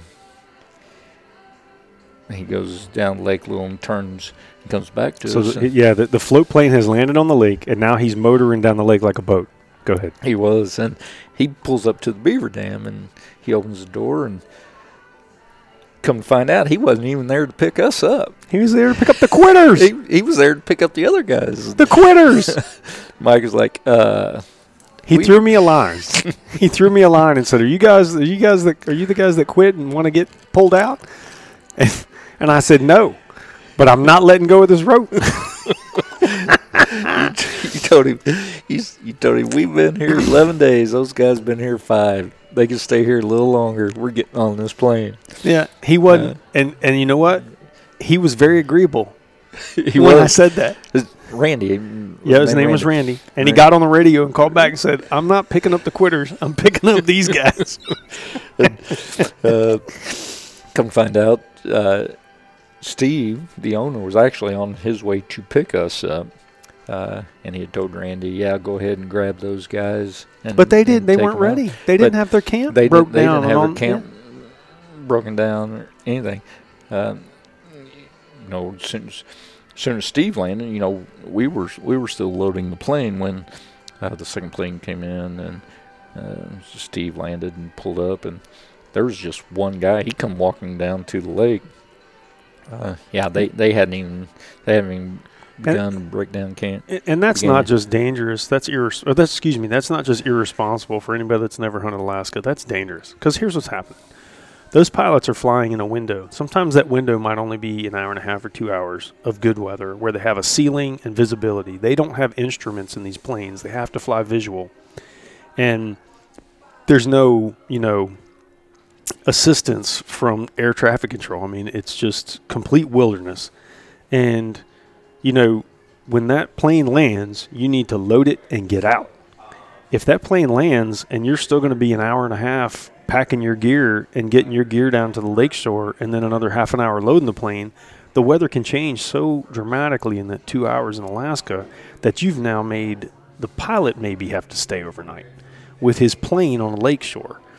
And if their 30 mile an hour winds come up and he's got his plane trying to, you know, anchor a plane on the lakeshore, you've got a seriously dangerous situation. And that actually happened to me on my grizzly bear hunt where the pilot came in to pick somebody up and couldn't leave, had to stay the night. So those guys not only quit on the third morning of a seven day hunt, they wanted they were finally going to get picked up on the fifth or sixth day of, of a seven day hunt, which so they didn't complete their hunt and they quit hunting on the third day, like you said. But the lazy bastards weren't even ready to get picked up when somebody showed up to get them. And here we are getting out on the eleventh day, whatever. And uh, yeah, that was just in my mind. I'm just I was I would like to think every member of my tribe, every hunter out there, is a responsible, strong, hardworking person. But the fact of the matter is, is, is there's some guys out there that are just quitters, and that's what Right. these that's what these guys were. Um, so we're we're back to the booming metropolis of McGrath. where's the we drop our gear in the hotel. What's the first thing we did? One of the first things we did was uh, go straight to the bar, Went straight to the bar, Grabbed beer and a bourbon. grabbed beer and a bourbon. Uh, I forgot the young man's name uh, that worked the bar. Um, His name was Hunter. Yes, it was. He was Hunter a- was, he Hunter was an Eskimo. Buffalo Bills fan. He was an Eskimo. His name's Hunter, and he was a bartender. Um, you know, it kind of surprised me that Hunter had no clue who we were. when we walked back in there, you know, we'd sit there one night all night with him, just BSing and before we uh, left. Before we left, and, and We'd only been gone 11 days. He didn't recognize us. had no clue who we were. Uh, it, of course, then uh, uh, we went back over to Hotel McGrath uh, and ate dinner, and then um, went back to our room. We we were staying different side of town, and um,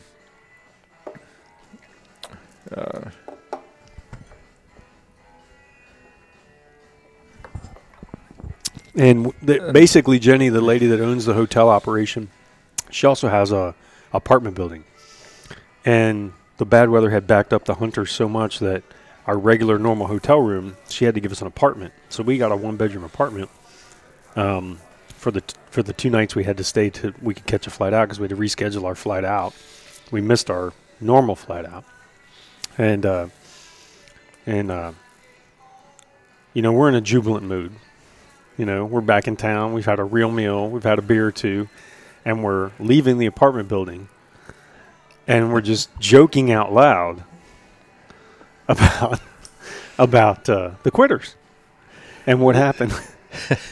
So this was this was next morning, and then we were joking about uh, the people that had had uh, quit on their hunt, and we're heading back over to the hotel to eat breakfast that morning. Um, and we're sitting at at our table, and, and every table in in the dining area was was full, and you know hunters getting ready to go out, hunters coming back off of hunts, and we were, we were listening to to the stories, um, where they were successful, unsuccessful, you know, what they what they saw, what they didn't see, and there was there was a group of, of gentlemen, four gentlemen, sitting at the table next to us, and we were listening to their story, and, and they were just talking about all the time they put in on their hunt and the the miles they walked and you know the signs they saw the signs of, of game animals they saw and and what they didn't see and They how, were bragging. yeah how hard they had hunted and and so you uh, to listeners Mike asked them I said, I, I said, so where were you guys hunting? And they said, oh, we were hunting, we were hunting caribou out of Tolstoy Lake. And right then and there, we knew that they weren't just quitters; they were liars. Those Yes. sons of bitches were telling everybody in the dining room how hard they hunted and how bad the weather was. They left their camp three times, and only four of them left camp once. The other two times, it was just two of the four. And they didn't even crest the mountain the third time. They got up They to the did not. top, looked over, and went right back to they camp. did they did And here they are telling everybody in town how tough they are. And then one of them says to me, Where'd you guys hunt? And I said, Oh, we were the guys on the other side of the lake at Tolstoy Lake. And right then, every single one of them's face lost color because they knew, they knew that we had been there five days when they flew in and that their sixth morning when they finally got rescued was our 11th morning. And they knew we knew that they were full of shit and they were telling a story. they weren't telling the truth, they were telling a story. And I said, Yeah, we were the guys across the across the valley from you that killed a wolf and uh, were there 11 days. when, You know, we didn't quit. And they said, "Oh, okay," and that was it. We didn't say That's it. another word. They, they didn't talk to us for us today. And so, uh, the night that we flew back into McGrath was actually the only night we were there. Our our plane was coming. Air Alaska Air Transit was coming the next day to pick us up, take us back to Anchorage. So. We ate breakfast and, and Jenny allowed gave us the keys to her truck to go get our gear hmm to come back to to weigh in and and uh, wait for our plane. So we pull, we, we drive to the other end of of McGrath where the the, the apartment building was, um, and you pull into the parking lot and get out. And first thing I was like, it's like, man, those Eastern boys said they talked a lot of shit. They they were northeasterners, like from New York and Massachusetts and stuff. and you got this blank expression on your face. You're like, ho, ho, ho, they're right there. They were and they were standing in the window. They had the windows to their room open, and, and they were on the parking lot side of this place, and mm. they were looking out the window as soon as I was like, man, those guys talked a lot of tough shit. Yeah, it was pretty funny because you know we weren't really being malicious; we were just being sarcastic, but they heard you, and I was like, "Dude, dude, dude, we've already hurt their feelings. We hurt their feelings in the dining room. Let's not hurt their feelings anymore." so yeah, we we got our stuff and we flew back, and and everything actually went well from from that point on. Um, know, we got back um, all the way to Kentucky really without issue. Um, what are your thoughts about doing something like that again, man? The whole adventure. What do you think? it it was definitely an eye opener, you know, and you know my first DIY, and what I would, and I would do it again tomorrow. Uh, Nice. honestly, uh, I enjoyed it. I, I had a wonderful time. You know, it would have been nice to to have uh, seen more caribou. Mhm. You know, caribou have been on my bucket list. You know, since I was about fourteen. they're still on mine, man. Um, They're under my So- skin. uh, and through some lessons learned, yeah, you know, I, I think I would ask more questions next time. Uh, you know, and one of the things we talked about is was, you know, this is a resident herd. You know, well, how big is how big is the resident herd? How many uh, mature bulls are in this herd? You know, th- that's that's one of the things we didn't ask. Um, and caribou are migratory animals. Uh, even though it is a resident herd, they're still moving. Uh, whether it's around the mountain range, you know, they're they're it, it they're not whitetail. They're not going to. They- yeah, their home range They're, is they're not going to be different. yeah. uh, in a generalized location. Um, I, you know, looking back, I think uh, the eight or nine we saw the first day. Um, it, honestly, I think we were about three days, four days too late. That Yep. those those eight or nine were probably the end of A big the herd. resident herd that had moved through a few days before. I agree. Um, but I would do it again. Uh, but I would definitely uh, ask more questions next time. Yeah. Um, And for and for regular guys like us, this was a significant expenditure of time, energy, and money. So it's not something it's not something we can do every year. So we're gonna have to give it two, three years and and use our lessons learned to to to plan and book and pay for a little bit better hunt next time. Um, in addition to you know, would you do it again? I'm happy to hear that you would. What um, what would you tell other than you know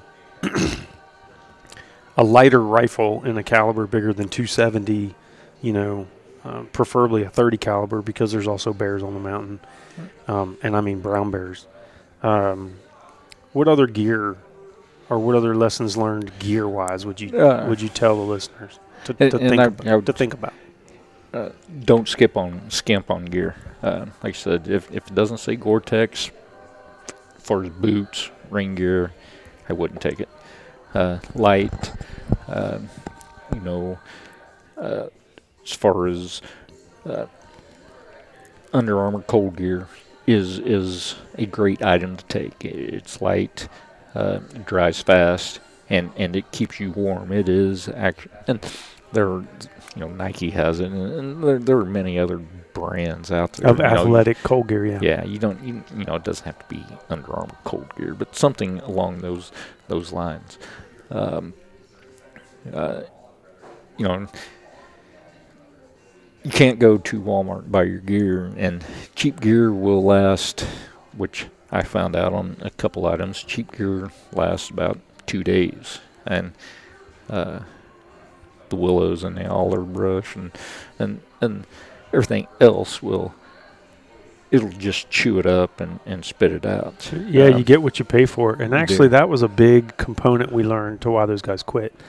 They literally instead of doing all the pre-combat checks and inspections that we did, we found out later that those guys flew into Alaska a day early and went to the Cabela's in Anchorage and basically bought all brand new gear.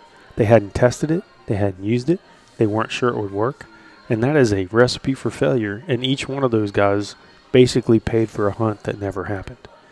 And um, you know, the old adage "you get what you pay for" really, really means something when you're going someplace that the weather in the mountains could kill you. Oh, definitely, definitely. Um, I would tell people don't be afraid to ask questions. Uh, That's a good it, point. it is a DIY, uh, you know, and it's not a guided hunt, but um, you know, Alaska's what 93, 94 percent of Alaska is public ground. Uh, you can, I mean, you can, you can just hunt just about anywhere. That's a great the, point. the the thing is is getting in there. You you're going to have to pay someone to to fly you into areas that aren't easily accessible by road. Uh, so you know the, the the pressure of from other hunters is lower and non-existent. Um, so it, it does cost money. So you- you're hiring these outfitters to fly you in there. Don't be afraid to ask them questions. Uh, you're still paying them good money uh, to to get you into an area that that has game. Um, and so- you're a client. I mean, they're you- you're their client. Their job is to make you successful. exactly, you know, you're you're paying these people five thousand dollars to fly you in to public ground. Is Mhm. is basically what you're doing. Uh, so don't be afraid to ask them questions. Uh, yeah, that's a good and- point. and uh, if they're not answering your questions, you know, uh, maybe, maybe look maybe- at another outfitter. maybe look at another outfitter. Yeah, Uh, and if they make it sound like that you're you're being a burden by asking these questions, well, again, maybe find another outfitter. maybe find another outfitter. Yeah, you know, Uh, I I'd hunted grizzly bears with this outfitter before and done really well, um, and so I really thought highly of them. And I talked to a couple other friends of mine that are guides in Alaska, and they thought very highly of them as an air service, not necessarily as guides. And so, um, you know, I don't feel like we got burned, not by any stretch of the imagination. That's an adventure I'll never forget, and the pictures we got of just, you know, the adventure were outstanding. Um, but your points are well made. Yeah. Your points are very well made. Uh, is there a, is there anything that that we didn't talk about that you want to talk about? You know, and, I think that one thing, and you and I have talked about it, you know, uh, several times since we've been back. You know, I, I have friends, you know, they sit and watch Meat Eater. No, Uh, sure. Yeah. And, and and I'm not bashing Steve Rinella because I love his show and I, I love everything he does. yeah. but- You know, there's so many people that, that watch this and say, "Hey, I want to do that." You know, I want to go on a hunt. I want. Well, first understand that he has sponsors that are paying him to, to hunt sure. It's a 10, bus- 11 places a year. it's a business for him. Sure. Um, so DIYs are not cheap. no. You know, you're you're not hunting whitetail in Kentucky. You're not hunting whitetail in Missouri. They are not cheap Yeah. uh, by any stretch of the imagination. Any stretch of the imagination. Um, so, you know, first thing people need to understand is uh, if if you're going to do one, you need to commit Mm-hmm. uh, because it does take a lot of time, uh, takes a lot of resources. Um, so don't think you're going to fly to Alaska to hunt moose or caribou on a DIY and and spend a thousand dollars. You're you're just not going to do it. It ain't gonna Uh, happen. Yeah. Um, so that's you know that's what I try to tell my friends that Yeah. hey let's let's let's go out to Colorado and hunt elk or let's go out west and hunt elk. Eh, okay. Uh, they they don't here's- understand the commitment. Yeah. Here's here's what's going to cost us. Oh well, I, I can't spend that much. Okay, how much were you expecting to spend? right. Uh, 'cause- So for blue collar guys like us, it's it's something you got to save up for a little bit. But honestly, the memories that you make are worth. It was great. It was great worth time. it. You I, know, I loved every bit of it. So I've got guys that have wanted to go for years and never go, and they're very regretful. They're always like, "Man, I wish I'd gone," and they always have so much regret. And I don't know what the hell they spend their money on. Um, you know, you talk about Rinella and the Meat Eater crew. It's a business for them, but you know they're inspirational crew, and their their camaraderie inspires a lot of people to do great things. But you know, those guys didn't get to where they were at overnight. You know, they're in their mid 40s and they've been doing this their whole life. You and I were in the service for 30 years first, and now we're starting to do. now we're starting to do adventure hunts. Here's what I after. want to do. Right, Yes. yeah, after. So, you know, had we started off from college or, or, or, you know, five or 10 years after college, you know, hunting and podcasting and writing about it and all this jazz, you know, I look up to those guys, even though, you know, I'm a, I'm a almost 50 year old colonel. They're younger than me, all of them, but I look up to them for what they're doing in the hunting space. And, and if you watch them and listen to them, there's a lot to be learned. But people that watch them and listen to them that think that, oh, I can just go out and do that. No. Those guys are skilled. It ain't easy. And for, you know, two very, I'm, going to call us high ranking. You're a sergeant major and I'm a full bird colonel. Pretty high ranking, accomplished Army guys. This was not easy. It was, yeah, it wasn't easy, man. you know, and uh, as I said, you know, it takes time and time. You know, again,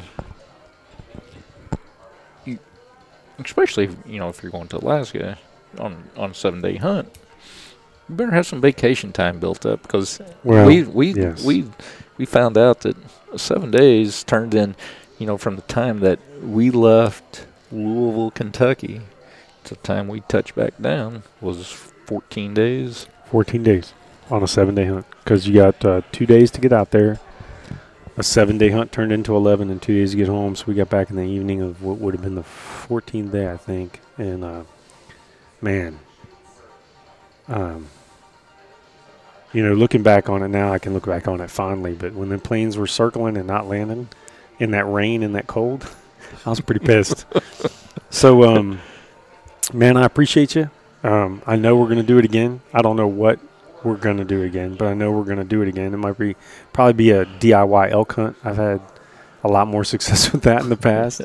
Um, and, uh, you know, I, I don't know that after this uh, there be any more mentoring or, or me taking you on something you haven't done. I mean, a DIY drop camp remote Alaska hunt is pretty much the last level of learning for a big game hunter. I mean, anything else you're going to do is going to be easier than what we just did.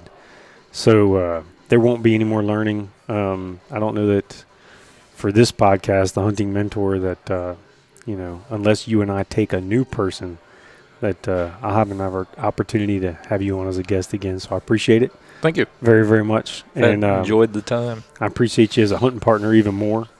Um, so basically, this this podcast is the Outdoor Mentor podcast, um, and my goal is to take as many people as I can um, on their first hunting, fishing, backpacking, um, outdoor outing to try to bring them into the tribe of people that truly appreciate the outdoors. Um, but I'm also um, open to, uh, like I did with my good friend Shell, who's on the on this show. If there's some adventure that you want to do that you've never done before, that I can help you do, uh, and and at this point, you just listen to a two-hour discussion on um, a remote dropped Alaska hunt. You know, I, I'm also willing to help do that. So if you're an accomplished hunter that's never hunted in the Rocky Mountains, or you're accomplished hunter that's looking for a partner and never hunted Alaska, you name it, um, reach out to me. Um, you can reach out to me uh, at my website, www.theslowhunter.com. That's www.theslowhunter.com. And you can click the contact link there. Um, I'd like to thank our sponsor, our one and only sponsor, uh, Louisville Toppers. Uh, if you go over to uh, Louisville Toppers on Preston Highway here in Louisville, um, talk to Walter. He runs the place. Uh, he's been working on my vehicles for the better part of a decade, and I've always been happy with his work. And um, he didn't reach out to sponsor me. It was just a natural thing. Um, he's so good at what he does, and uh, the motto over there is "That's what we do." And so it's quality work. That's what we do. Louisville Toppers. Talk to Walter. Uh, thanks everybody for listening. Um, this uh, podcast, The Outdoor Mentor, is part of the Slow Hunt LLC network. And I'll remind everybody slow is smooth and smooth is fast. Thanks.